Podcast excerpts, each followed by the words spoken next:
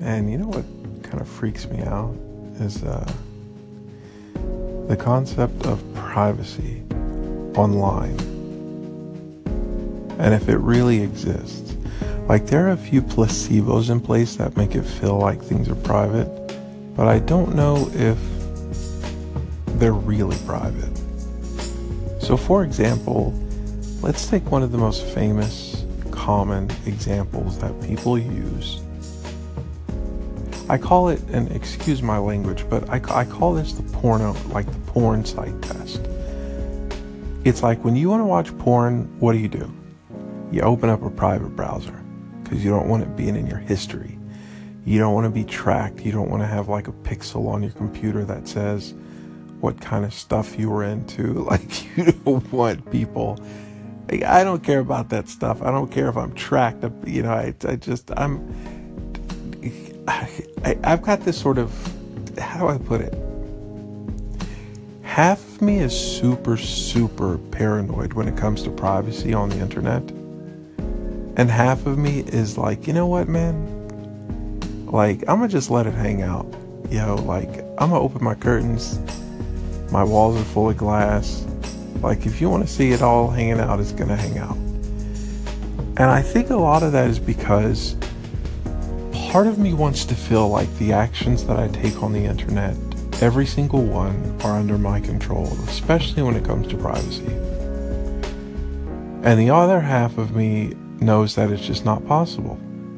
Like what kind of tools do I have on my computer to ensure that I that I live in a sort of an okay sense of, of feeling or an okay sense of being in the stuff that I do online? Well, I've got like a little snitch which tells me what sort of connections are coming in and out of my computer. I can block them, I can deny them, I can allow them, I can set rules for them.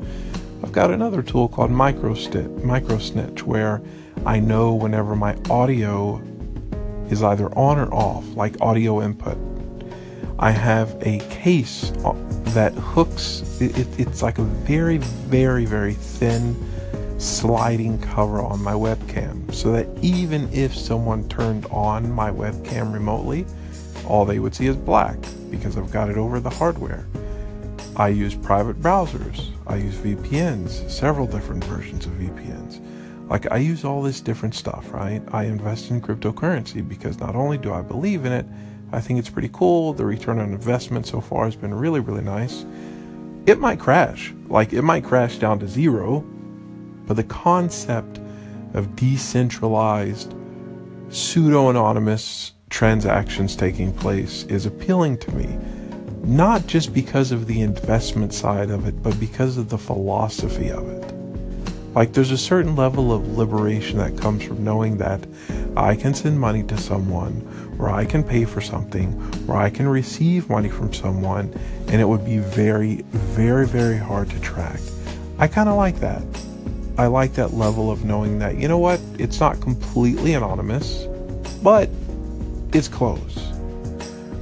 For the average American or for the average person who lives on the internet, there's a certain level of privacy that you just can't have unless you have a certain level of know-how. But to get back to the main point, it's it's like how comfortable am I knowing that I will never be 100% anonymous or 100% private when it comes to the activities that I take on the internet. My God, I watch one YouTube video and I'm tracked like the the video that I just watched it's like I'm tracked for the next like week or two or like a month. It's ridiculous. But I don't know, I guess that's just the name of the game. It's the name of the game. Half of me is a bit paranoid. Crazy paranoid.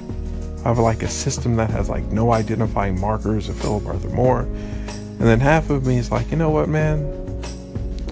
Like, just let it hang out, yo. Because, like, whatever you think you're doing is private, like, it's just not. It's just not. I don't know. The utopian version of living for me online is that I do what I want to do, and the information that's shared is up to me completely. And the realism side of me says, man, please, everybody knows what I'm up to.